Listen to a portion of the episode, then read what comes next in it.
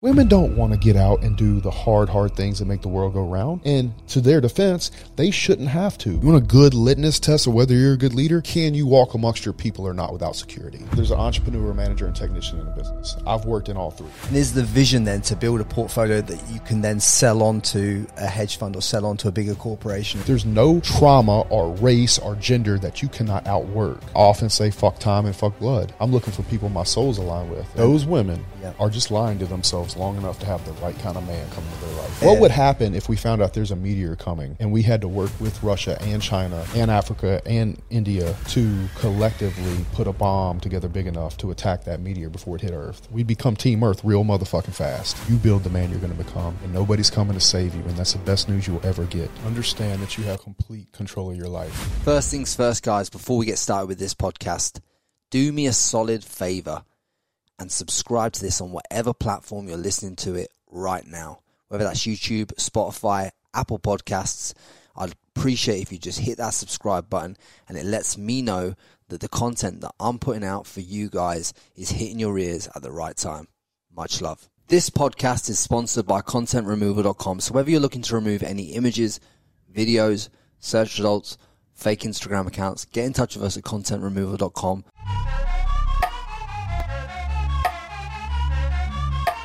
Welcome back to the Frankie Lee podcast. And have I got a treat for you today?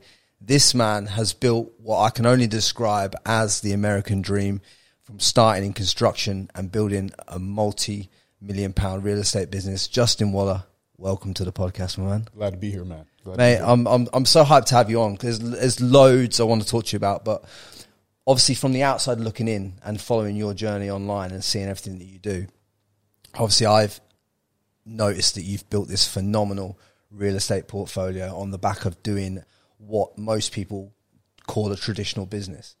And it's, it's something you don't normally see in this day and age because everyone's out there trying to be an Instagram model, trying to be um, an, an online personality, and I think we've got away from this traditional way of business. So I just wanted to understand, like, what made you go into construction and building your business from from that kind of basis. Growing in South Louisiana, it's, it's all we knew to do. There was no other option for me. So I graduated high school in the early 2000s, graduated college in 2009. Instagram really had not taken off yet at that time. You know, really the world's changed mostly, let's say, in the last seven to 10 years, right? So Instagram was not what it was now today. And construction was the only consciousness I had around how to make money. I always say on shows, it's like construction was the only way we knew how to make doctor money in boots. You know, that was it. That's the only way we knew how to make that kind of money in the neighborhood I grew up in. You know, there were no lawyers. There was there was nobody talking about stock markets or even politics. So, for me, it was just the only consciousness I had. And a lot of times you find that from people is they follow the track that they saw work in some way. And I knew that there was guys doing construction at big levels, making money in my town because they had big ass pickup trucks. And, you know, there's no Lamborghinis in Denham Springs, Louisiana, you know, or even in Baton Rouge, really. I, I can't, I can't think of the last time I saw a Lamborghini in Baton Rouge. So, um, a lot of times I think it's consciousness, and then the business model of online had really, really not taken off to where it is today. So it was the only way I knew. So I took that path, and whether it was the best path or not doesn't matter because I stuck to it, and and here we are. Did you start traditionally on the tools yourself, working in the trenches yourself, getting getting getting things moving? So the first time I was on a, a construction job, I was 13 years old. I was packing panels for my stepdad in a backyard, and that kind of I would do that on and off in the summers between playing football or you know whatever sport I was doing, or even in college. But when I first started the business, I would have two sets of clothes in my, my vehicle. One set of clothes, actually three really. One set of clothes to go to the bank and beg for money so I could cover payroll.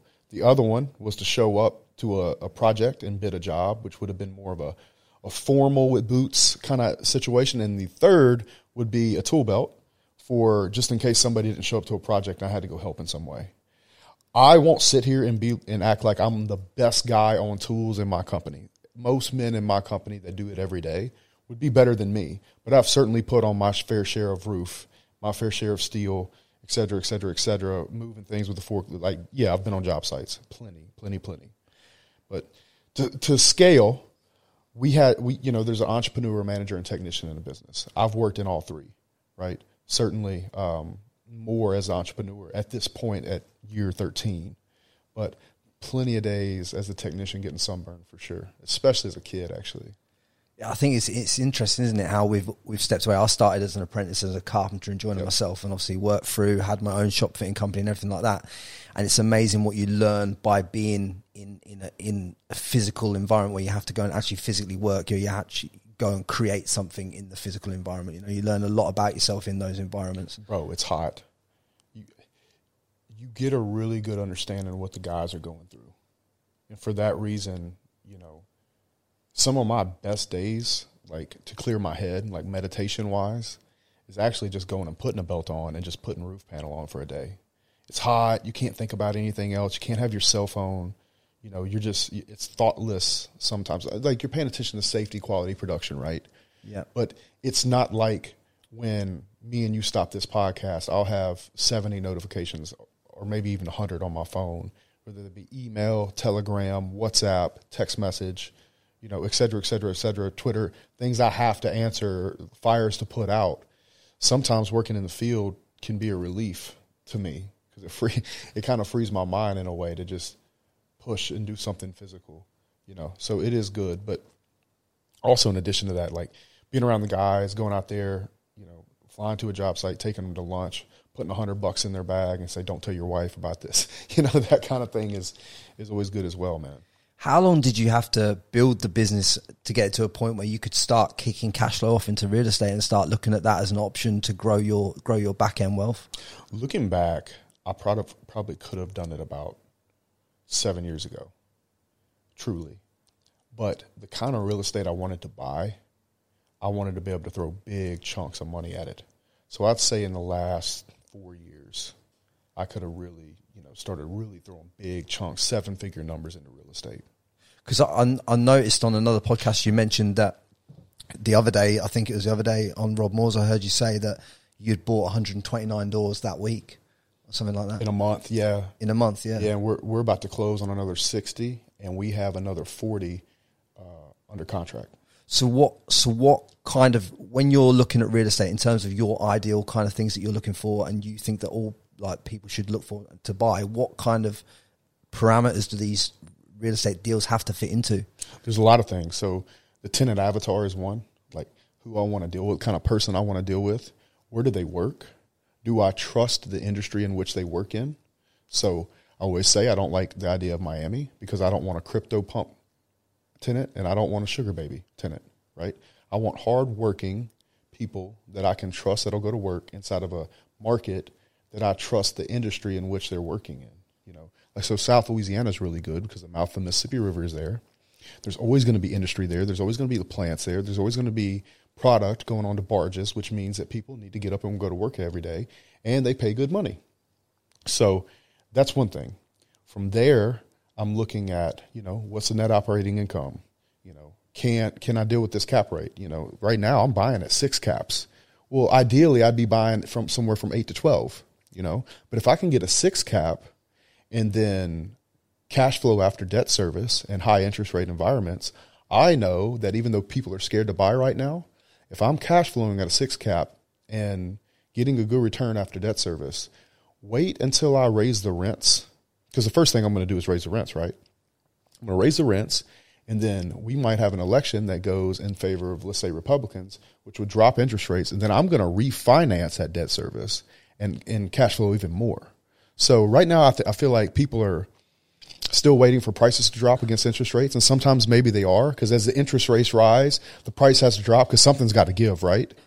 So we're finding properties that still cash flow even with a high interest rate, or I'm having the owner owner finance to us IO, so interest only.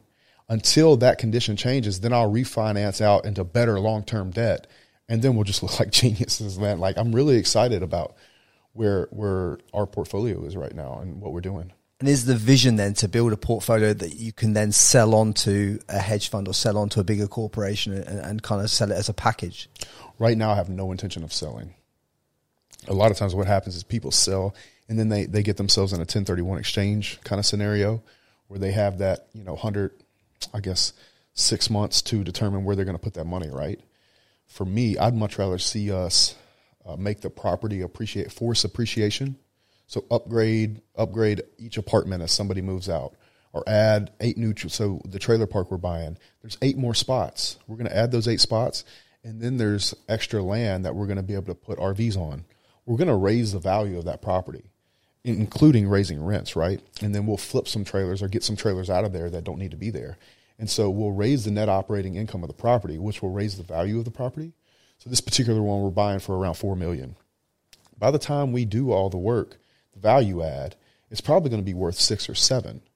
So we'll have that money that we could either borrow against long term, which we won't. We we want to you know get you know get the property completely stabilized. We don't need to live off the money right now.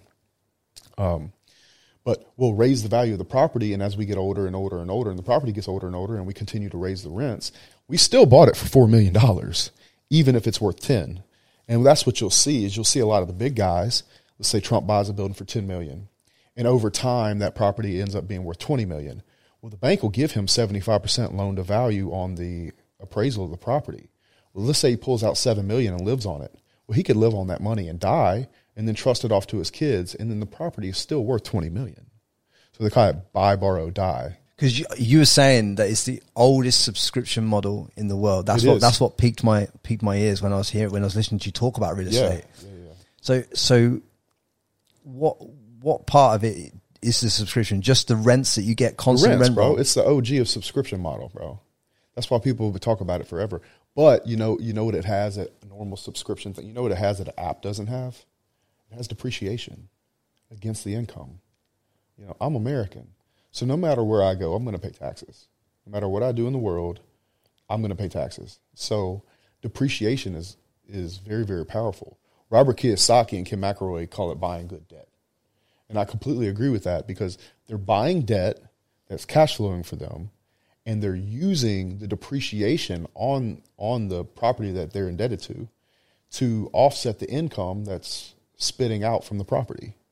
So it's it's very beautiful thing they're doing, you know. Uh, Tom Wheelwright has a book called Tax Free Wealth. I've read it. It's Yeah, phenomenal. bad boy, huh? that, that that is the best book on taxes I've ever read. Yeah, I think I'm going to read it again. We have a 16 hour flight from Dubai to LA to do more podcasts. Tom Wheelwright is an time. He's a G. absolute G, of, Yeah, bro, of a G. guy, man. Like he is, he is the best financial guy. Bro, and so is Ken McElroy, bro. I look up to Ken McElroy so much. He's the coolest fucking dude. Chill, guy's guy, right? Just I had, I actually had an opportunity to go hang out with him, and um, I think we're in San Diego. Just hung out with him, drunk too much tequila, talked real estate, fun. He's just a fucking dude, bro. He's he's shit, man. And for being as successful and as accomplished as he is, he's just cool as fuck, bro. So, you know, if I can grow up and be like Ken McElroy, that wouldn't be a bad deal, right? No, mate, not at all. But what's obviously in the lead up to this podcast, us doing this, I've been obviously consuming some of your content, and there's a few, there's a few things that that hit me right between the eyeballs. One of them was the real estate and how you broke that down, which you've just said. But one of the things that you said, which really punched me, is I'm a resident of Dubai, and I'm a citizen of Australia, citizen of the UK as well. But one of the things that really punched me was when you said about because a lot of people say the American dream's over. To be to be fair, around the Yeah. world, Yeah, like, they yeah, see yeah, what's going on over there. It's, it's it's it's some parts of it have turned into a bit of a shithole. In in, Yeah. in in in fairness, but one thing that really punched me was the fact of like you said, Dubai is one of the best cities in the world. Granted, but it's still a small it's still a small city, and America's got 300 million people, and you can just make things happen. So what is is that something you see for for, for America that's never going to change? The fact that the dream still exists and that you can always make bigger things happen there than anywhere else in the world. There's nothing I want to do more than be loyal to my country. Number one, I grew up an American. I want to stay an American. I feel like if you look at the scoreboard, America is still up. Have we let the gap, the lead, fall a little bit? Yes, but I believe it's on Americans to make it right. And I think that can happen. I think that the powers that be, whoever they is, I think people, because of the internet and information, people are starting to get hip to that. And if America could come together before we rot from the inside, I don't think there's a bigger, more powerful nation to ever exist than America. We have the biggest military, too many people are tied to our dollar. Too many people buy our bonds. Too many people are attached to us. So, yes, BRICS might be a concern. It gets my attention. Yes, India acting like the new China gets my attention. Yes, the things between China and Russia get my attention. Yes, China being in Africa so thick gets my attention with the natural resources that are there. I get it, but we're still fucking America, and they need not forget it. And if America's, if Americans come to remember what America was like when people were proud to throw the flag in their front yard instead of some dumbass Ukraine flag, then America can still be great. We can still put a strong Republican leader in office, regardless of whether it's Trump or somebody else. Just somebody with a backbone to stand up for the country again. I'm tired of being an American that has to apologize of being proud to be a fucking American. If you don't want to be America, get the fuck out. We're still the fucking goat. And it's up to us to keep it that way. So yes, if America decides they want to get their shit together and have a backbone and stand up for what's actually right and have some common sense, and if the people that have their mouth shut, they're mad and being quiet, start to speak up as loudly as the retards that we have to accommodate to, the small, small percent of people that want attention, that want to cry like a little bitch, America was built on the back of people that want to work and grow and be better, and people were proud to be American.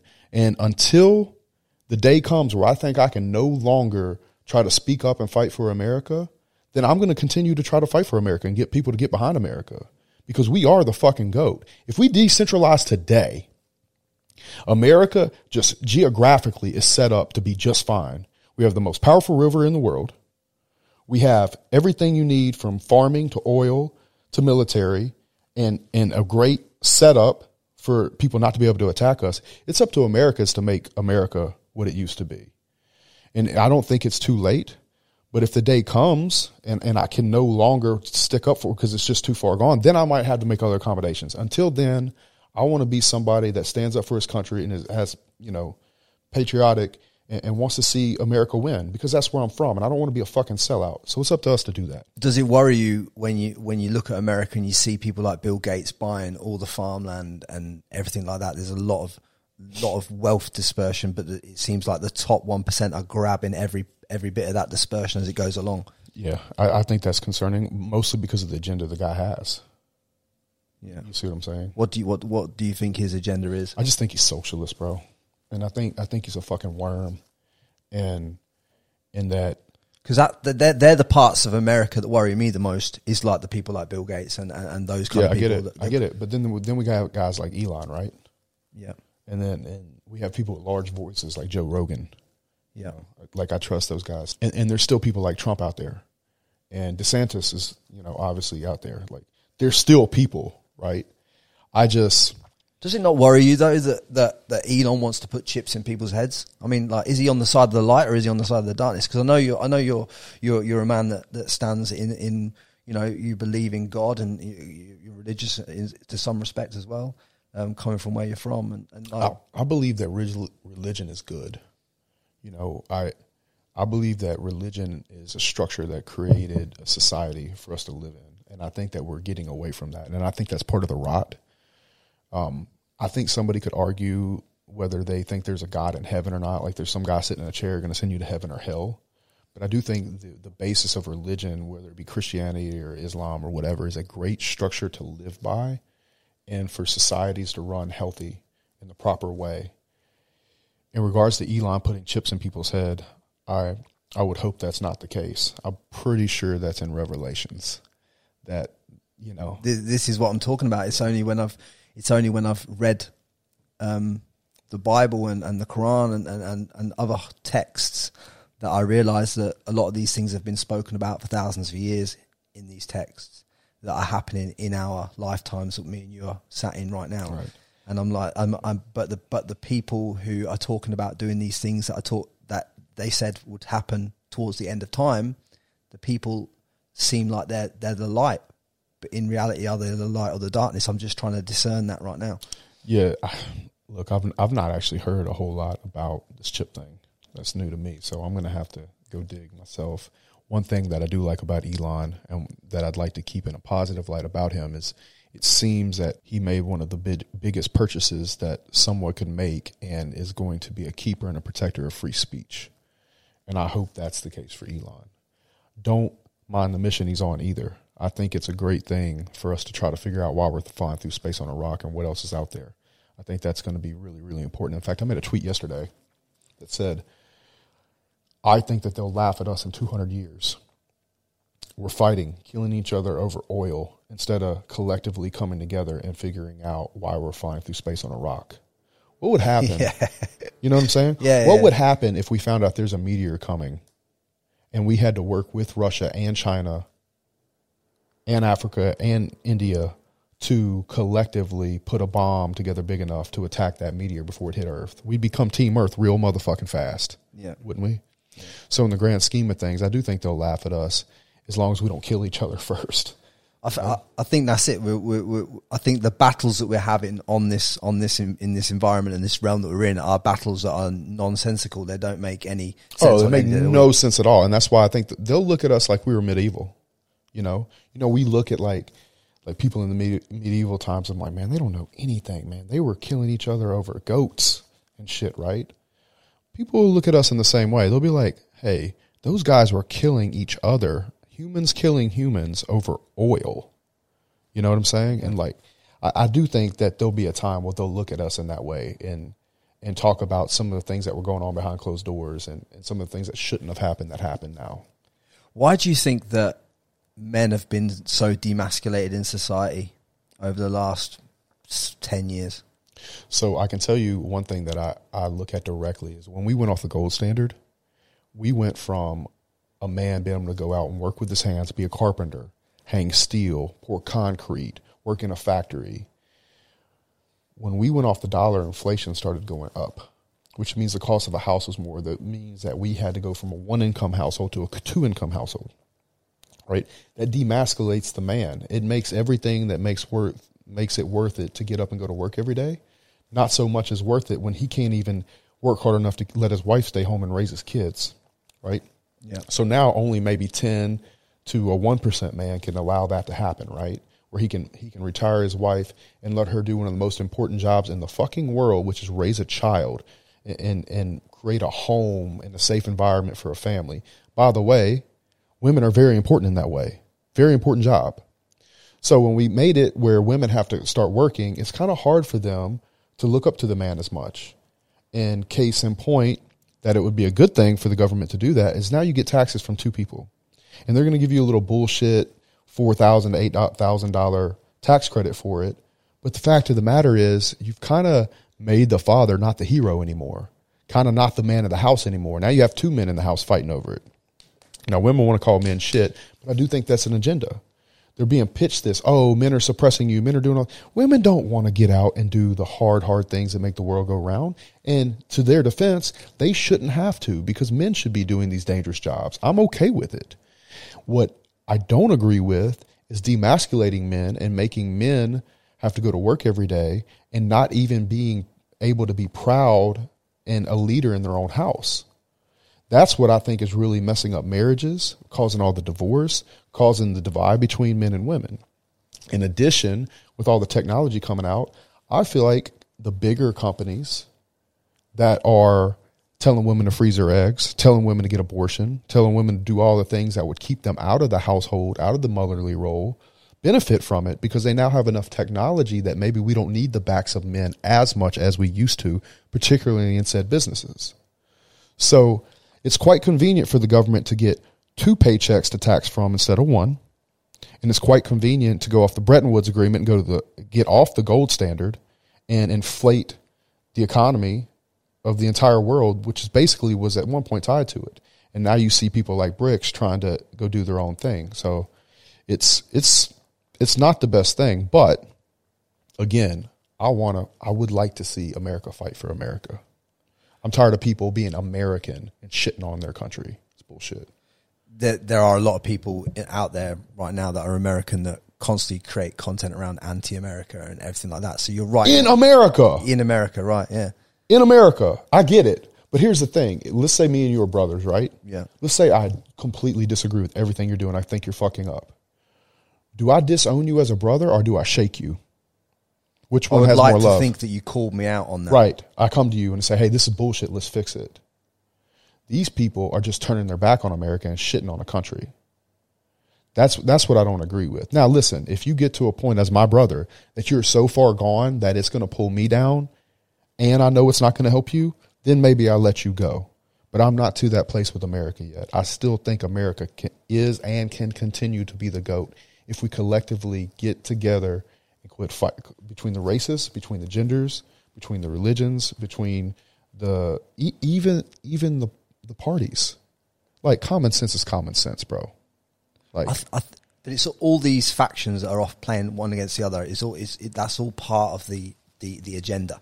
right, right, and that's what sells, That's right? that's that's what keeps it spinning. Right. Because and you wouldn't want people telling you too much truth, or you might get rid of somebody like Tucker Carlson, wouldn't you? Yeah, yeah, yeah. Yeah.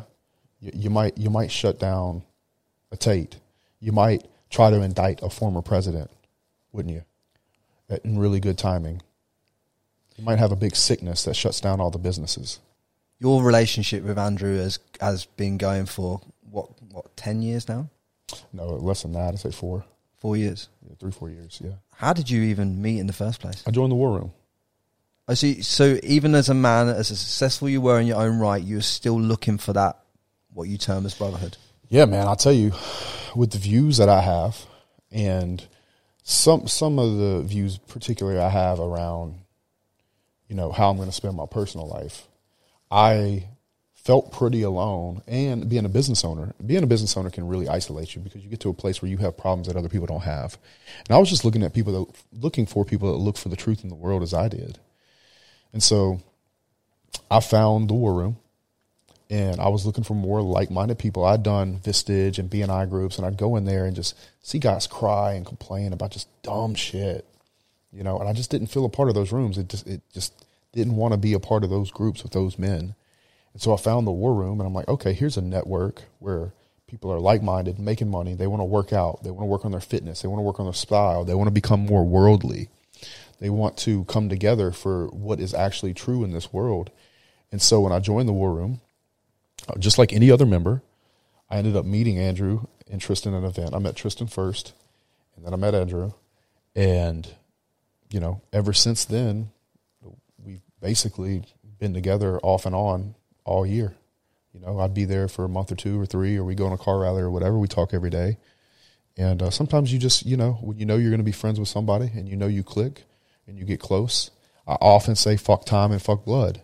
I'm looking for people my soul's aligned with, and that's regardless of gender or race or anything. You know, I think as humans, we just get it. We are souls, and we just get issued a body. It's just issued bodies, man. And so, me and him come from very different places with very different backgrounds, but in a lot of ways, we are very, very, very much the same. And when you see that alignment of your soul with someone, then I don't need to to know him for ten years to know that he's a person I'll be friends with forever. It's not a problem for me. Certainly not a problem for him. What were some of the, the key things that joining that kind of helped you really get straight on from day one? Man, geopolitics, how the world actually is running, under understanding male and female dynamics even deeper, even deeper. And listen, girls have never been an issue in my life, right? But having the life that I want, a jewel shooter, sartorial shooter, he's also in Dubai. Uh, you should interview him, by the way.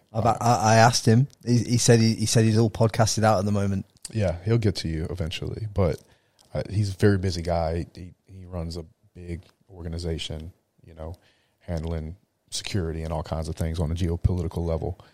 But he um he would also tell you that you can create a custom made reality for your life, you know, where you can create a life that you want and that everybody in your and it's inside your frame and everybody that is inside your frame is happy to be in it. You know, and I think that being around those guys, Tristan and, and Jewel and Andrew and Sterling, has really, really been helpful to not only me, but the guys that uh, attend War Room events, uh, guys in the halls of the War Room, guys that are thinking about joining or just watching our content at large, really helping them find a reality in which not only they are getting the reality they want, but they can authentically be themselves and let people fall into the frame of that reality and be happy to be there. And I can tell you from firsthand experience, my business relationships are better after joining the war room. My trust levels are better after joining the war room with other people. More people want to do business with me, and the women in my life are much happier. as a result because I live fully, authentically in my custom made reality. And that's something the War Room provides to you in every way. What are some of the steps to creating that custom made reality for the people that aren't in that environment? Well, the first is you have to take full accountability for yourself. If you take full accountability for yourself, and that's things that we're teaching the guys in the halls every every day, it's like, how do you create a scenario in your own life where you're fully accountable for yourself and you're taking care of your business, your fitness, how you speak, how you dress, how you address another man, how you shake hands, look them in the eye, and come with full confidence. Because once you've built yourself up, you have all the chips in your life in your favor. You don't. You're not dependent on small petty things that used to, you know, take over you or you used to have to give into. So once you take care of yourself fully in all areas, then it's very easy to go out to the world and say, "Hey, listen, I know who I am. This is how my life is going to be. This is what I want for my life. Are you interested?" And you say that with conviction to a business partner, a woman, um, a colleague, anybody of that nature, they will see that confidence in that thing that you have built with inside yourself and look at you and say, you know what? I want to be part of that. I can tell this man is not fucking around. He means it. He lives it. And we teach these guys to live it in the war room every day. And for that reason, they are creating custom realities in their own lives. The war room is absolutely the best network that has ever been invented by man. There's not a better men's group in the world. And that might sound over the top, but I can tell you as a person that was already a millionaire that was already six foot three, 220 pounds with a six pack, that was already an abundance of women. It is the best group I've ever been into. And I was already these things. There's so much, so much more than what you just see in social media in the war room. It's a brotherhood like you could not imagine. And it's a real one. It's not one of these bullshit show up to coffee and, and grown men cry type things. It's get better now and here's how. War Room's the best group in the world. What would you say to the women out there that are th- they think to themselves that they're this well this this this label this boss bitch this I'm smashing life I'm single I can be on my own and make money and this is the kind of pattern of events and those and, women yeah. are just lying to themselves long enough to have the right kind of man come into their life. They will put all I can tell you firsthand I've met plenty of women like this. You meet these girls and I, I don't blame them by the way they're trying to hold on to their independence because they have not met a man that is valuable enough for them to feel safe to let go and fall into their female frame. I don't blame them not one bit. I'm not ever going to be here to shit on women. Women act this way because they're told to act this way because they're told men are shit. And by and large, men are shit because they have not done the things to create an environment where they can walk up to that woman and tell her, You're going to live inside this frame if you're with me. If you're with me, and you don't have to, but if you're with me, it's going to be like this. And there's no, de- there's no debate. There's no negotiation. I care for you. I want to take care of you and I'm going to lead this. And this is how I'm going to lead. If you can get there, a woman will happily let go of that boss bitch. You know, I can be independent, blah, blah, blah. She's going to want to get behind a strong man that she can trust. And to be a strong man that a woman can trust, you actually have to be about what you say you're about. And that's what we're building in the war room. We build men Strong men, not in spite of women, but for women. Because what does that create? It creates real families with children that can grow up in a strong environment where the mother can be loving, caring, nurturing, like women are naturally here to do. Not that it's less than a man, just as powerful as what a man has to do, but so, so, so important for a woman to be feminine and nurturing. But a man has to come along that allows her to let go of that boss bitch energy. And she has to feel safe that she's made the right decision. And that's why you create strong men for women, not in spite of them. Yeah. Do you think that you have to, as a man, heal some of your generational traumas as well as you go through this path, or do you, or do you think that as a man you should stack, you should just keep building on the on the fitness, on the on the mindset, on the creating your own reality. What do you mean by generational traumas? So these cer- certain things that might happen in a man's childhood that might lead him to act a certain way in, in his reality now. The, those repeated patterns that you kind of see in society these days. Well, I think there's a problem with identifying yourself as having a generational trauma in the first place, right? Yeah. Because you're tagging yourself with something. I just had a, I wouldn't call it an argument, but a bit of a debate with a young black woman about her leading with race and her automatically acting like you know that's going to handicap her. Oh, I'll say the same thing about trauma because just like I don't want to see a young black man think he can't conceive succeed because he's black. I would not let any man walk around tagging himself thinking that he's got some kind of trauma when he could just take his life into his own hands and work his ass off. There's no trauma or race or gender that you cannot outwork. Is is not one. There's not one. And the thought that there is is a handicap in itself. We don't allow it in the war room. There's 72 countries in the war room, all races, you know, different Creeds, background, colours, creeds, yeah. colors, religions, the whole thing. There's not one man in there that we will allow to have a pity party over how he got started. Regardless, regardless, we will treat them with. I won't say that it doesn't exist in the world. I'm saying I will not let you tag yourself with it because I love you, right? Yeah. And so that's regardless of whether you think you have trauma or a racial or a religious or a geo, geo geographical geography disadvantage or where you were born. We won't allow it. And so for that reason there's freedom in it because now you have taken the ball into your own court fully. You have control of your life. Let us teach you how to steer it. That's the war room. One of the one of the labels that they tried to give me, for argument's sake, as a child, was this bullshit ADHD. Me too. Me too. I got put on Ritalin at eight. And and and, when you and because I took it on initially because I was a child and I didn't know any better. you, yeah, what are you going to do? You got Yeah, a doctor you- you and your mom telling you. you, you, take you take on this fucking label, and you go through your whole life. You get to a point. I think I got to about twenty five, and I thought, "This is fucking bollocks." There- there- there- there's nothing. There's nothing in this. That this cannot define who I am as a man, but by some random letters that are just given to me by this guy over here who who. who and all all I found out ADHD was like if you're not interested in what you're doing, you'll have attention deficit. So Right. t- you, you 'Cause the won't subject's con- boring. because the subject's if you're bored, you're not going to want to fucking do it. Right. So, right. so, so find something that lights you up. Find something that you want to fucking do, and then, then all of a sudden you're not bored anymore. Right. I could podcast all day long. I could do other stuff all day long because I'm actually interested in it. But, but when it comes down to if you put me in a room where I'm not interested in something, then obviously we, you'll be the same, right? You'll be, you'll be like, Thousand oh, percent. yeah, I want to get out of here. I want to move on. So, like, what? How can people smash through those labels and get and get them out of their life? Because I think there's a lot of people that listen to this that need that push to to, to drop these labels because they've took them on, they've adopted them like a child. Yeah. Well, number one, putting a child on a drug before he's an adult, it's child abuse, straight up. If you're putting your kids on Ritalin, Adderall, Concerta, any of that bullshit, it's fucking child abuse. Number two, if you're feeding your kids shit food and they can't focus and they're foggy brained in class and they're obese, an obese child is child abuse and should be punishable by court. Like I, I cannot stand to be in South Louisiana and walking through the store and see a fat child. You're fucking that kid from the jump. A fat child is child abuse, and the parent should do time for it. There's no. I don't want to hear about his fucking thyroid bullshit. If that kid was in Africa and was malnourished, he'd be skinny as a rail. So let's start there. And child abuse, also number two, is if you put a kid on medicine at any any grade school age, this child abuse. You're putting them big pharma from the jump. You're making them think they have a crutch. That's bullshit. They don't have a learning disorder. You're dead on. They're not interested in the bullshit subject you're teaching. You're telling a little boy to sit still in class and, when really he needs to be going outside and doing things with his hands that men has always done. But instead you put him on a fucking drug. Trash. You're a piece of shit parent. I'll never do that to my kids ever. Any of them.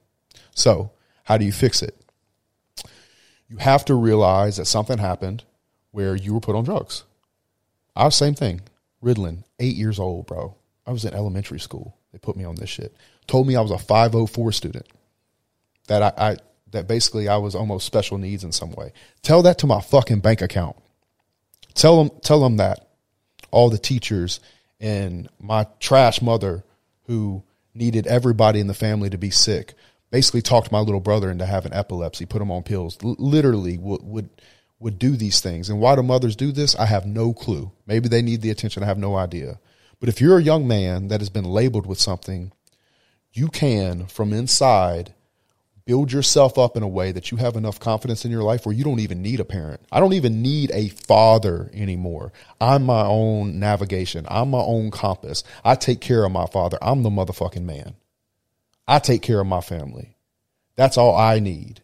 And the war room helps build guys that do that. You can build yourself from inside so much where you have taken care of everything in your life so much that you now trust yourself to look for yourself and make your own decisions. And now you're your own navigational compass to the decisions you make, the life you will live, and the reality that you will create in your own presence of life. The end. So for any young man that's struggling with being put on medicine or thinks that he's ADHD, it's all bullshit. It's lie. It's a smoke. It's a smoke mirror for big pharma. You are a man. You can take control of your life in every way, and there's absolutely no doubt in my mind. I've done it myself. With regards to your the stuff that happened with your mum, you, obviously we were talking about these generational traumas, and you're saying that they don't exist and stuff like that. And that, No, I, I don't have any trauma over my childhood. no, No, bro. No, the shit happened. I was a little kid. I, I was sad. I might have cried a couple times. You know, might have got fucked up, beat, beat, my, had my ass beat a little bit. What? Why? So? I'm a grown man now. You know what I'm saying? Like, what am I going to do? Cry about it? So, I mean, I was a little kid. There was there was violence. Of course, the adults could kick my ass. You know, of course. You know, but I don't. I don't like hold on to don't that. take shit. it on. Fuck no. Hell no. And like I saw all kinds of violence had it done towards me, my sisters, my stepdad on my dad right in front of us, my mom and between stepdad, dad parents, you know, like knives pulled, cops called, you know, courthouse, 12 custody courts, sexual molestation cases, the whole thing. Fuck it. I got no trauma, bro. No trauma. None. I created my life. I created my reality. I don't need to look back in the past and feel sorry for myself at all. Like I don't live in trauma. The shit's over. I can talk about it. And the only reason I'm even willing to talk about it is because there's some young man somewhere that heard, dealing with it. who's dealing with Yeah. it that heard about trauma and took it on as a label. and took it on as a label. You can set yourself free, son. Now you can take control of your life. You're a man now. If you're a man enough, I don't care what age you are, you be 14 and hearing this. If you're man enough to hear this message, you're man enough to take control of your own life and know that you're the king of your life. You build the man you're going to become, and nobody's coming to save you. And that's the best news you'll ever get. You're free to do it. Let it go. Go build your kingdom because there's nothing you can't do. Trauma's not real as long as you become a man strong enough to forget about it. And I think the most beautiful thing about that statement is the fact of it gives people the permission. It to let permission. that, to let that Let go. it go. Let it go, son. You can do it. You're stronger than you think you are. And very soon, very, very soon, you'll look back at the man you were at 14, 15, 16, 17, when you're 25 to 35 and be so proud of the man that you were at such a young age.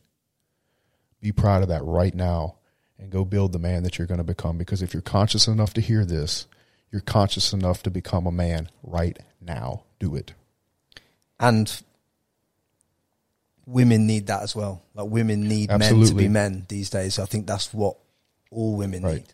Dude, if you love women, and I do, I do, man. I might love them too much. But that joking aside, right? Yeah. I love them as people. I get messages from women on my Instagram all the time. They ask me for business advice. I stop and take the time. I, I do. Well, what do you think about this, real estate or whatever? I do, man. I'm cool with it. Like I'm I'm not out here hating on women. I love the idea of helping young ladies. No problem at all with it. Or women or single moms even. Like I don't care if somebody's a single mom and they message me about real estate or have a question, I'm gonna fucking answer it if I see it. If I see it. Why would I not pull for her? She's a human. You know, maybe maybe she got a divorce or maybe like something happened and it wasn't the best situation or whatever. But if she's trying to take care of her kids, like who am I to not show her love as a human being? You know, people get it fucked up about like our group of friends. Like we we want to help everybody.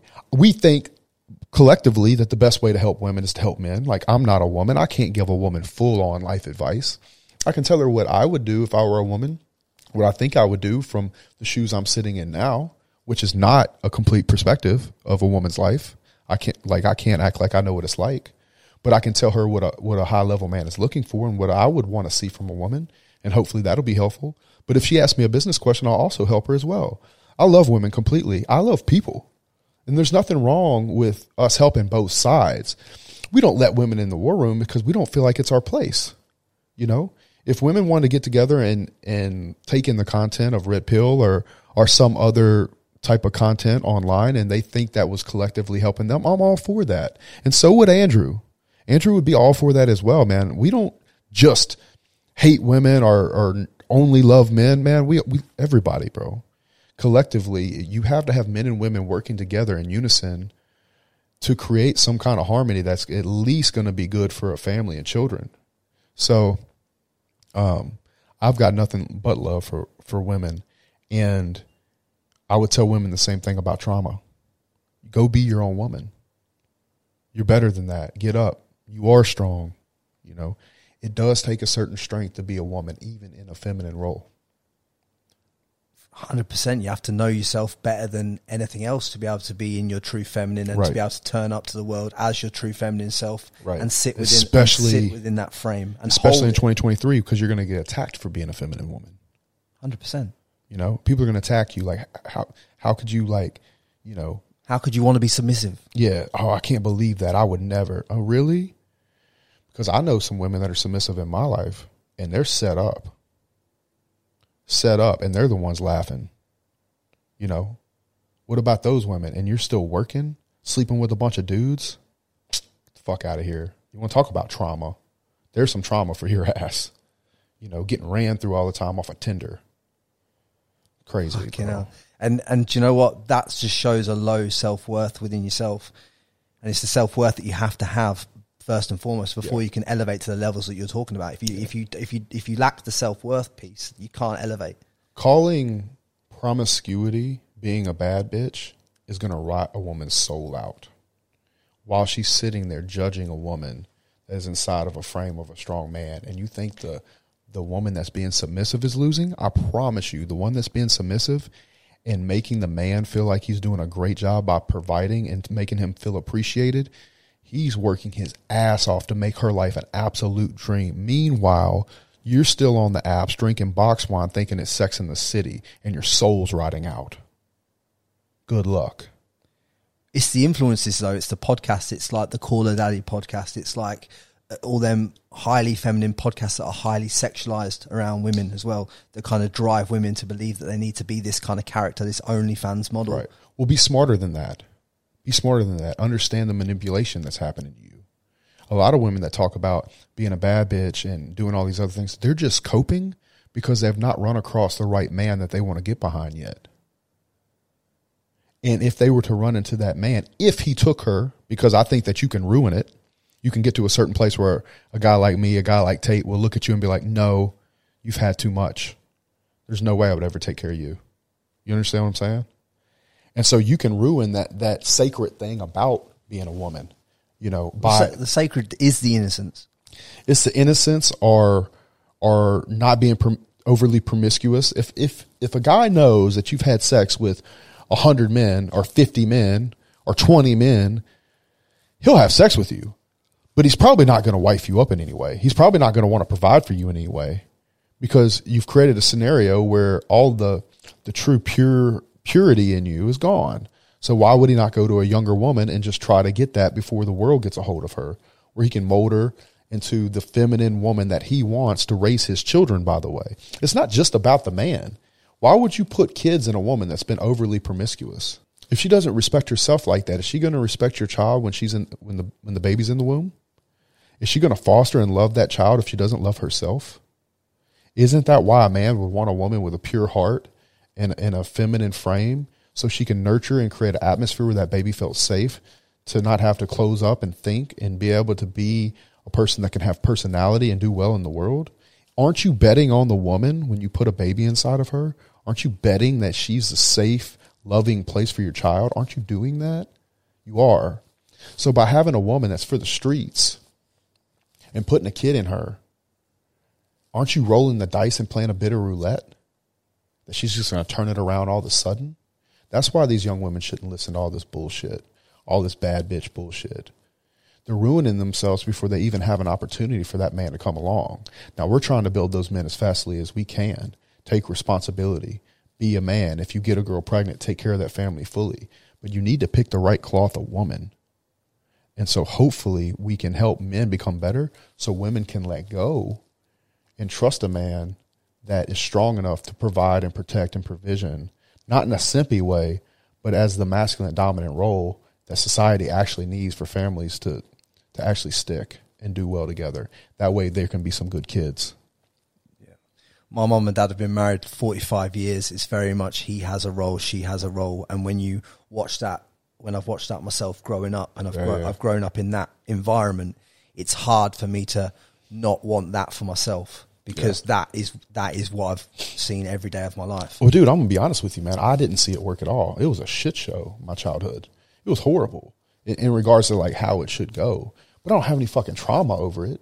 I see it in the comments sometimes. They'll be like, "Oh, your childhood must have hurt you, dude." Not really, not really. It happened. Well, you wouldn't be where you are now if you hadn't been had your childhood. Yeah, like, and, and I wouldn't be talking about family and, and kids and, and like, you know, what it takes for a man to want to support and provide for a woman. I don't have any issues from my past.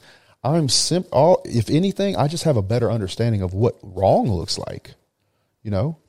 And I'm not even blaming anybody. I got no hate in my heart for my mother or my father at all.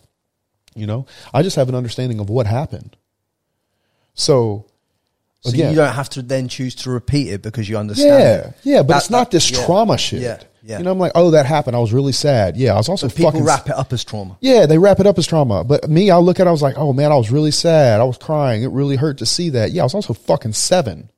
Yeah. You know, now 30 years later, I'm 37 years old. I'm a grown ass man. I can dis- disattach from that. You know, I run my life, not some shit that happened to me when I was a little boy. That's what becoming a man is. It's taking responsibility. It's understanding what happened and letting it go. It's over. There's no trauma. Trauma's bullshit.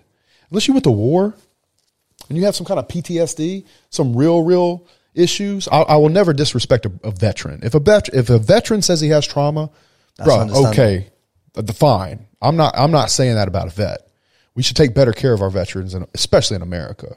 But as a man that went through some shit, might have got roughed up a little bit as a kid, saw his parents have a, have a rough time, dude. You don't have trauma. You have an issue becoming a man. And I just want to give you the freedom to let go of that. You now have permission to let go and become the man that you want to be and then move forward and create a better life for the children that you have. That's what being a hero looks like. Not living in the past, attaching some bullshit trauma tag to yourself so you can go around and mope around to get attention. If you want that as your identity, stay the fuck away from me. There's there was one scenario where I watched a war veteran talking about the D-Day landing Yeah. and how he came onto the beach and seeing his friends that he had grown up with dying beside of him. And the story you can't help but touch your heart. And seeing it that's the kind of man that when I see those men cry it, it brings ultimate tears to my eye because I, I feel every part of that pain that that man's the things that that man has seen essentially are things that w- probably some of us can't even comprehend yet we're crying about stuff you know on on how many sexes there are on and stuff like that which doesn't even comprehend the same level of thought process. Right. and that's where we are as a, that's that's kind of where we are as a as a as a nation as a as a people. So do you think that that was all preordained to to that structure from the the matrix so to speak as you speak of? I don't even care whether it was preordained or not. It just needs to be stopped. How many kids from the 80s came out and said, I think I want to cut my genitals off? Probably not many. Because it wasn't even an idea in their mind. They're having transgender dancing shows in front of young kids, putting this in their face. Kids know and hear and understand what's going on at a very, very young age if you are promoting this in front of your kids and giving them this idea before they're even an adult, making them think that they might be something else, maybe they just haven't found their way yet. It's being young, they've not even hit puberty yet. Doing these things and mutilating kids' genitals before they're an adult is absolutely child abuse. You want to talk about a death penalty. You'll kill the person for molesting a child, but allowing the child to cut his genitals off before he's even hit puberty, I find to be just as bad. And It's that fucking bullshit. It needs to stop. I don't care where it came from. It needs to fucking stop. And we have to stand up as Americans or as parents or as people and say, these people are fucking criminals. And the shit needs to stop. so define what the matrix is to you I don't use the word matrix much. It's, it's something that Andrew uses. I, I guess I would I would say this about my view of, of what he calls the matrix. Um, to me, I would define the matrix as the laws that are in place that support degeneracy, having a bunch of kids out of wedlock and getting paid to do it, cash flowing off those kids because you get enough assistance from the government and taxpayers that you don't even have to work. When you can, when it makes more sense for you to get government assistance than it does for you to go to work, then we have fucked up as a nation in, in making our laws and and our assistance programs. The way that we currently spend money to have proxy wars and send millions and millions of dollars overseas or pick fights that we don't need to be fighting to have profitable wars needs to stop. The divide between men and women needs to stop. Making people be accountable for their actions needs to be promoted instead of handicapping them with trauma or feeling dis disenfranchised or or left out of society. We need to get back to where results matter and race and gender doesn't and get to where the people that produce are the ones that get rewarded, not the ones that get taken from to give to the people that don't. It's very, very basic common sense. We need to get America back where it was, where you have all the opportunity in the world, which means that if you work really hard, they don't take it from you and give it to other people while they print out money and fight wars for profit. Well, it, what they do is they obviously give the Ukraine money. The Ukrainians have to essentially buy weapons from the from the manufacturers that they preordain. Plus, they get a kickback for doing it, both both their government and the American government. So it's just a it's just a it's just a money wash for taxpayers' dollars to get them out of America and back into the pockets of the rich. And you know what that is? That's stealing life energy.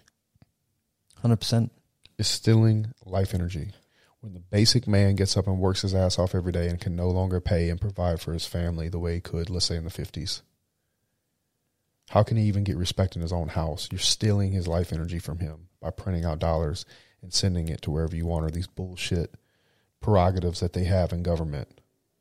E- even They're e- socialist. even in World War II, the American banks were funding both sides of the war and profiting off both. Even even in World War Two and, and beyond that, every there isn't a, there isn't a war in in the history that I know of that hasn't been an event where the the leading power of the time hasn't profited from both sides of it. There isn't, and A lot of money in war, G. there's a there's a there's a lot of money. There's a lot of there's not a lot of money in peace. That's why when Trump was in power and there wasn't any wars, soon they, Bro, they, soon, they would- soon they, if they- Trump if Trump would have been in office, this Ukraine war wouldn't have happened. no way, not a chance, Fuck not a chance. Putin don't want that fucking smoke, bro. Why why are we gonna why are we gonna try to criminalize a man that would have stopped a war? Criminalize a man that was actually helping the black community more than Obama ever fucking did. More jobs, more jobs through every generation of, of Native Americans and stuff Right. like that. Unemployment way down, right? The economy was firing. Right. Going to the moon. And then what did it take for them to stop it? A cladic a huge event. Cataclysmic event just blew the whole thing out the water and then that, and then all of a sudden we get to vote from home. Hmm, Interesting. But people were celebrating at that time, Justin, because obviously a lot of money was being printed and put into the put into the pockets of the of the of the everyday worker. So people, especially I was living in Australia at the time, and people were getting thousands of dollars a week to stay at home on these parachute payments. We're about to go into a time now where Are you I talking are you talking about the stimulus checks? stimulus checks. Yeah, How much were the stimulus checks though? Some of these people were getting like one two one and a half thousand dollars a week. Right. But at the same time, isn't it isn't it hurting your purchasing power if you're not working? Doesn't it hurt the purchasing power of not only an individual but a country? Is if the inflation of money is bigger than GDP? I this is what this is what pe- I don't feel people understand. They We're- don't because we're- they're not we're- financially educated. we're we're about to pay a massive price in the global economy, I believe, for this mass amount of printed of money, of which there will be another wealth transfer on the back of that. So There will what, be. The rich will get richer. So what what is gonna what is coming, in your opinion? Like, is it is it going to be a cat? Is it going to be a GFC I- times ten or, or I think I think I'll have I think we live in a very, very hard to predict time in the world right now. I think it makes most sense to see how this next election goes. It's really the wild, wild west, isn't it? So say so say Biden gets re-elected, that's your government. What happens to the global economy in your opinion on that point? it continues to inflate. It'll just continue to inflate, and I think the war will drag out, and we we're just going to be in really hard times for quite a while, and we might even see some kind of real, real. I don't want to say depression because I'm not an economist, but I will say that I think that we're not we're not in a very good place um, when it comes to money, and I think BRICS will get stronger. I think Russia will get stronger. I think China will get stronger. I think China's grasp on Africa, everything across the board, will get stronger. And if Biden wins again, it it really doesn't look good for not only America's economy, but like you say, the world economy, because most people are attached to us in that way. So, how should this audience position themselves to make sure that they're on the right side of the transfer of wealth that happens? It always has. It always has to come down to your personal GDP, your personal production. You could look at a country's GDP against inflation, or and you could, but that goes all the way down to the individual. All you can do is control your circumstances, your your work habits, your ethics, your ability to create income for you and your family, and try to get on the side of it that benefits you. Um, America is still open free market at this time. And so what I'm doing as an American is I'm buying the hell out of real estate. And maybe you can't do it to the scale I can. I have 13 years in a business that feeds me money, allows me to do it. But on some small level, every individual can take control of their own certain situation and either put enough back or buy enough assets to be in a position to be stronger than the person next to them and take care of their family the way a man should. And in regards to women, I think that identifying that strong men still need to be had and accepting that, even if you have to work really, really hard until that man comes along, understanding it's okay to be in a feminine frame if you need to, or if you find a man that you can trust enough to let go in that way. And I think that's completely fine. And don't let anybody ever manipulate you into thinking otherwise. Yeah with everything that's gone on with Andrew, where were you when you first heard the news that the boys had been oh, into? I was at home in Louisiana actually when I found out. And what was your first kind of thoughts on this? Because obviously, I thought they'd be out in a couple days when I first heard it. About day four, I couldn't sleep. Man, it bothered me, man, bad. Not that there's anything to worry about. I knew they weren't guilty. I knew that nothing wrong had been done. I it just dawned on me that maybe that they're not going to get a, a fair shake at it because all the evidence is there. You know, all the footage is there, everything. Their whole house is recorded. So if they needed to know truth, they could just take the truth and look at it. They're holding them in, in, in jail with no charges. Even on this house arrest, they've still not charged them which makes me feel like the longer they keep them with no charges, the more that they're going to try to cook something up to justify the injustice that they've created. They know that Andrew's going to make them look foolish. My fear is their fear of that and trying to come up with something to justify what they've done. That's my biggest fear. Not that Andrew's done anything to get accused of or to get charged for, that they're going to create something to justify the mess that they've made for themselves with two innocent men has it been pushed by a Western government, or do you think that's right? my largest fear? Yeah. Is that a Western government put their thumb on Romania and can make Romania look like the little third world country that has crooked laws and that can do whatever they want, but really it's being pushed by a larger hand. That is actually my biggest fear, particularly with the amount of money that the UK has put into creating anti Tate messages in schools. Are you talking about the guy that wants you to be sober, do push ups, make money, take care of your parents? That fucking guy? That's the guy you're worried about, dickheads? Yeah, right. Why don't you worry about the bullshit and the crime that's going on in your streets and why I can't wear my fucking watch in London? Why don't you put two billion dollars into that shit? Yeah, it's true. You're, you're not you're not wrong. You can't. you can't. No, I'm not wrong. Yeah. Uh, spending two billion dollars to suppress the message of a man that wants you to be sober, do push-ups, be respectful to your parents, make money, take care of your family, that guy, but you can't stop knife crime in your streets. A fucking joke. Yeah, you certainly can't wear a Rolex or anything no. like that in London. It, London, London to me was a phenomenal city in the nineties.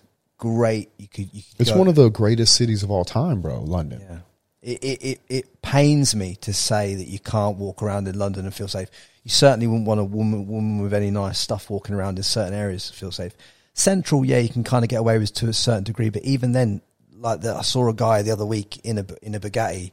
He's, he's, he's Yeah, the guy pulled up in the in the bike and started slamming yeah, it with a hammer. slam it. His Yeah. window wasn't even down. Yeah, Like, he was trying to bust the window. glass. Yeah, Yeah. uh, and that that's happening in a in what they term as a first world country, which is why I think that a lot of people are now moving to countries like Dubai because they're sick of having nice things and and people just trying to take them for nothing.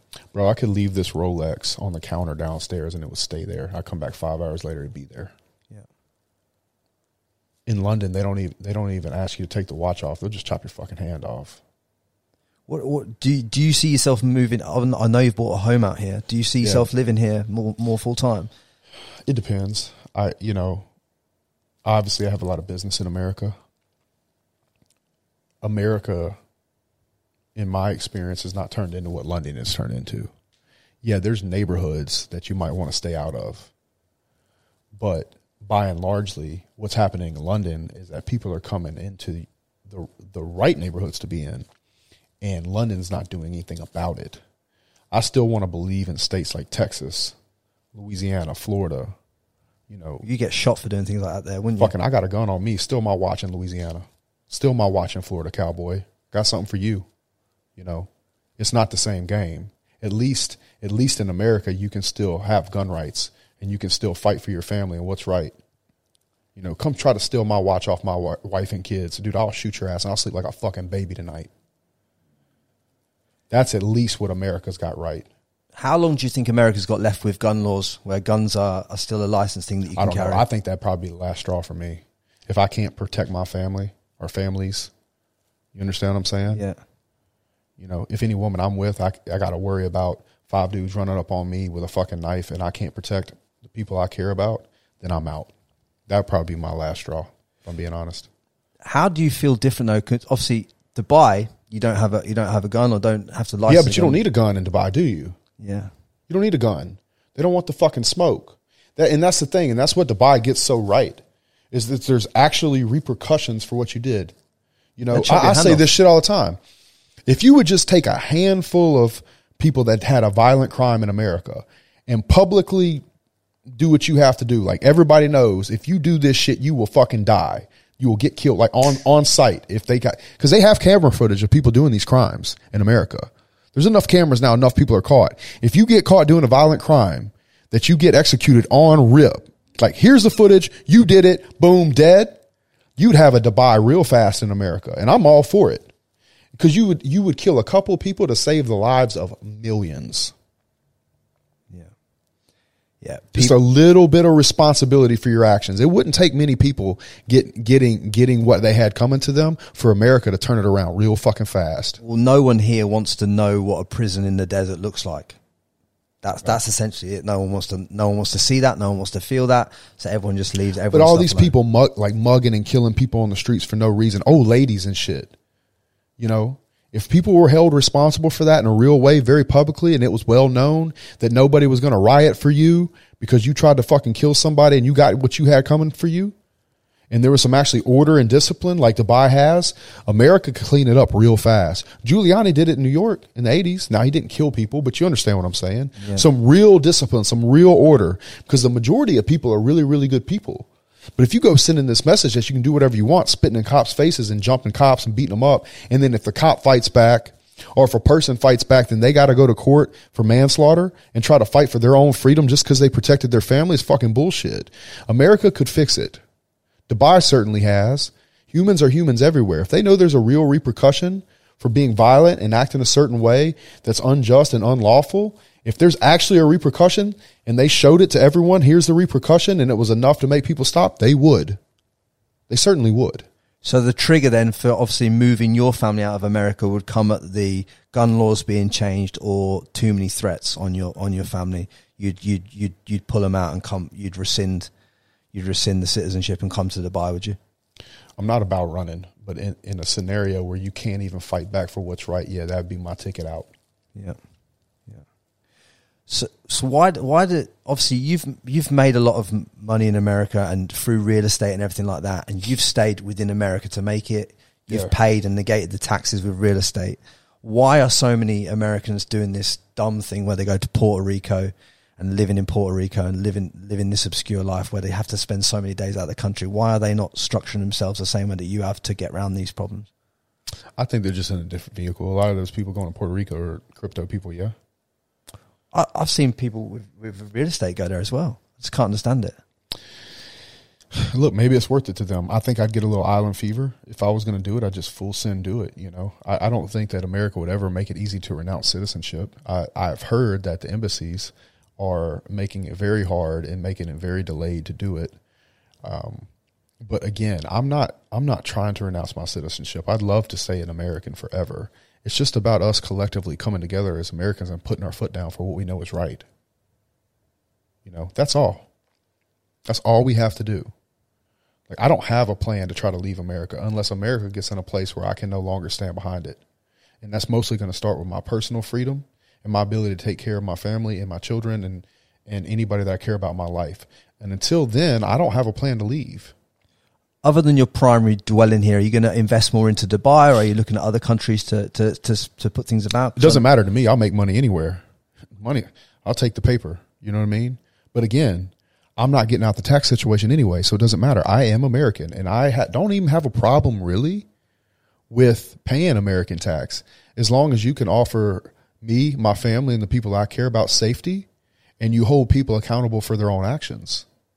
And that that that's from safety against crime, not defunding the police, maybe paying teachers and cops a little bit better, appreciating the man that builds the buildings and builds the roads that that we have to have for society to work and making people take accountability in their own lives and having jobs so the people that do work their ass off don't have to give it away to socialist tax things like you know people that have too many kids and start to make money off food stamps and shit like that. So um, as long as we can collectively get together as Americans and start doing the right thing for the people that work hard that are the backbone of America, I'm fucking staying. Yeah. I, I honestly love how proud you are of America and just being an American because I think in the UK we're so. If anyone does well in the UK, and I know Rob told you this on, on the podcast you did with him, but when anyone does well in the UK or starts to pop their head above the, the parapet, so to speak, everyone starts shooting at you. Everyone starts shooting at you. Whereas I kind of feel with America, everyone everyone celebrates everyone else's success and kind of encourages you to go for it. Is that is that kind of a right estimation? I that? think that America is the most entrepreneurial country by a long shot. Yeah. and, and most of most of great entrepreneurial success that you see on, online, particularly, is coming out of America But what what is the key difference in, in, in what's driving that though? because we're the fucking goat, bro. Goat. No, But you we're see- fucking up, right? We are fucking up in some places. No, no, no, but- no, I know, I know, I know that I know all the places that America in the outside world is perceived to have fucked up. I get that, but why are there more millionaires in America than anywhere else, and why and why is it more entrepreneurial? Like you say, what is the key ingredient? It's our, our culture. Our culture is entrepreneurial. It is everything about it. Everybody wants some of our sauce. That's why y'all watch our movies, listen to our music. That's why you watch our YouTubers more. Like America's the shit. We have the best team. Y'all don't want this fucking heat, dude. All we have to do is not rot from the inside out. That's why I won't get off the bandwagon of America. Why don't we make being American cool? Why don't we make that happen again? Like it was in the 80s, in the 70s, in the 90s. So you- why don't you make it cool to be American? Why don't we fly our own fucking flag instead of putting Ukraine's flag on our fucking house? Why not do that? That's what I get upset about. I get shit for saying America's a goat on Twitter. Oh, you're trash, you're trash, you're trash. America's trash, it does this, it fights price. Yeah, no shit, but we could fix it. I'm not disagreeing when, when people get angry at America and shit on it. I'm what I get angry at is disagreeing with America and taking your ball and going home instead of fighting for something that's great. And it's been great for a very long time. But I just I want to under I want to truly want to understand what that secret ingredient is that makes you guys want to get after it, entrepreneurial and all this stuff that we're missing. Then what what what what what are you seeing that's missing in Dubai, for argument's sake? That's missing. I think Dubai has it. Well, d- well, first of all, Dubai, Dubai is just a city. Dubai, Dubai is just a city that a bunch of people come to. It's nothing but an all-star team from a bunch of other countries. Yeah. So it's it's not this. It's it's a spirit that comes from the gentleman that made Dubai a great place, but it is just a city. It's more like the new Switzerland than it is this old heritage of grabbing your life by the bootstraps and having a dream. Most people have already lived the American dream or the British dream or the the dream of, of being an entrepreneur somewhere in some other country and they're meeting here to collaboratively be in an atmosphere that has a life about it. I believe cities have souls. I really do. Like Miami has a soul, bro. It's like popping. It's like entrepreneurs, kid in a Lambo, old guy on a yacht, built this big company doing this, this, or this. You're in the atmosphere. And Dubai has a soul. It has a soul of entrepreneurship. America as a whole has a soul of entrepreneurship. You can go there and make money and be ambitious and you're not suppressed by a government. The government does let you play in America. You can start a business tomorrow in every state if you want to. You're going to pay your taxes.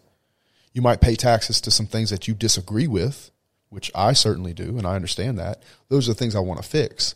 But America has an open market to where, in Tom Wheelwright's book, Tax Free Yeah. Wealth, Yeah. His goal, in my opinion, is to pivot your mindset of someone that's stealing from you as the government puts out tax incentives for people that want a ball. Well, the, the tax document's five thousand pages long, I believe, in America, and only And it's grey. and only th- and, and only thirty to sixty pages of the five thousand are things that are actually taxing you and and trying to be put on you, whereas the other four thousand odd pages are all pages where you can use as deductions against your business and against your Right. against your bill, right? Right. And so doesn't that incentivize you to go build a business and create jobs and create housing?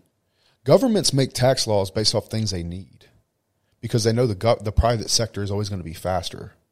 And I think a lot of people copy America's tax laws in, in major ways.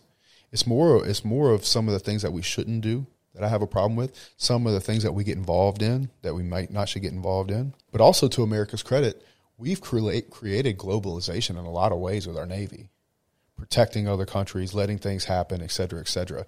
If we deglobalize, America's going to be fine. There's going to be some other places going to be quite fucked. Let let let America pull its navy ships from all over the world.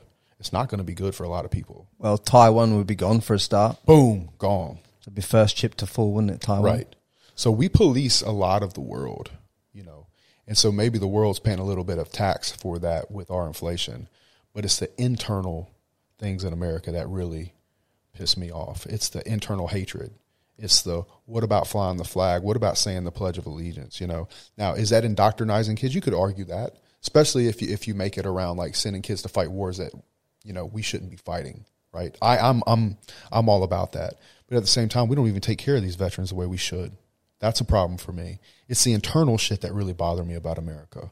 You know, but I'm not a fucking sellout quitter. Like until we get in a point where I feel like I can't protect the people that I love and care about, I'm about staying. Here, take the tax from me. You created the atmosphere for me to make it. I'm about it. But you better fucking protect your own. And that's why the man that runs this place can walk through that mall right now and without security. Joe Biden cannot. Because we as Americans, a political system, I don't feel like we take care of our own the way the man in Dubai does. Yeah. And when we get to a point where that's so far gone, I don't see it recovering, then I will consider leaving. Until then, it's red, white, and fucking blue. he, he literally uh, Tam was in a restaurant a couple of weeks back and he was sat two or three tables down just on his just on his own with with his son having a meal that's how safe this place It is isn't isn't that what being a good leader should look like? You treat your people so well you can walk amongst them. Isn't that what it should look like? You think I'm worried about walking to a job site with my men there? You know what I'm saying? yeah They'll be happy to see me. Hey, boss, I've not seen you. And then I start talking shit to them. Like that's what being a good leader is. You can walk amongst your people. You want a good litmus test of whether you're a good leader? Can you walk amongst your people or not without security? Do they love you because you take care of your own? And I think sometimes another thing we get wrong in America is that I don't think Biden's trying to walk amongst the people, not the way Trump would. Not the way Trump would.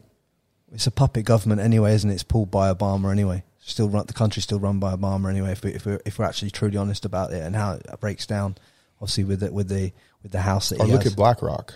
Yeah, there's a, there's a lot there's a lot we could dive into, but the one the one the one thing I, I want to tick off before before obviously I let you get on with your day is obviously what are Andrew's and Tristan's thoughts now on on what plays out for them in this narrative in terms of like what's what's them what's their next moves.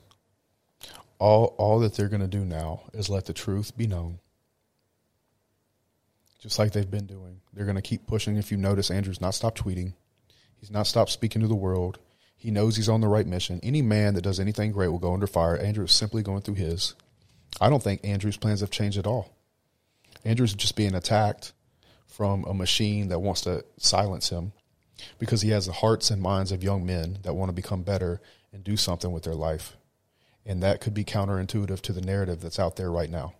So I don't think Andrew's and Tristan's plans have changed at all. If anything, they're just as much involved as they've always have been. They already know that they're innocent and they're just going to continue to live in their truth. These men are built for war. They're going to be completely fine. I believe in them fully. And I suspect that once this is over, their their influence is going to 100x, and I can't wait for it. I honestly think as well it's going to backfire on a lot of people that thought they're going to put them back in their box. There's not really a lot they can hold them on, especially with these. You can't prove any of these allegations for any for any amount right. of doubt.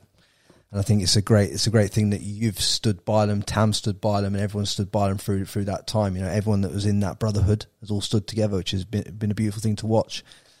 But I just want to thank you again for your time on here today, yeah, and it's been a, it's been an absolute pleasure. I love to see how passionate that you get about being an American and being from where you're from. You know, rather than a lot of us out there can take a lot from that. You know, I'll tell you this, man. What I've really learned over the past couple of years is the further I get away from home, the prouder I am of where I'm from. I love that. I love that. And if there's one piece, one pearl of wisdom that you could drop on this audit, if you had to check out, leave all the real estate, leave everything behind, you couldn't take any of the assets with you, but you just had to leave one piece of golden pearl of wisdom for this audience that's going to help them move 1% forward in their life today, what would it be? Understand that you have complete, complete control of your life. A man that can look in the mirror and know for without a shadow of a doubt that you want the ball in your court to take the last shot in your life every day is a man that can walk out into the world and be stripped of everything and build it all back tomorrow. You are the compass of your own life. You have no traumas to hold on to. You have no past to live in.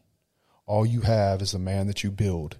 And when you can build a man that you truly trust in every way, and you know without a shadow of a doubt that man will win because you trust him to win, you're the kind of man that can create a custom made reality for yourself, your life, and the people that you love. I love that. Right. I love that. That is beautiful. Guys, that is Justin Waller. And do me a solid favor. Like, subscribe, share this with your friends and your family. I think everyone needs to listen to this. Some, some tough words in there, some tough things that you have to listen to in this environment. Much love. Thank you very much. Guys, do me a solid favor. Drop a comment below this video and let us know who you want on the podcast next.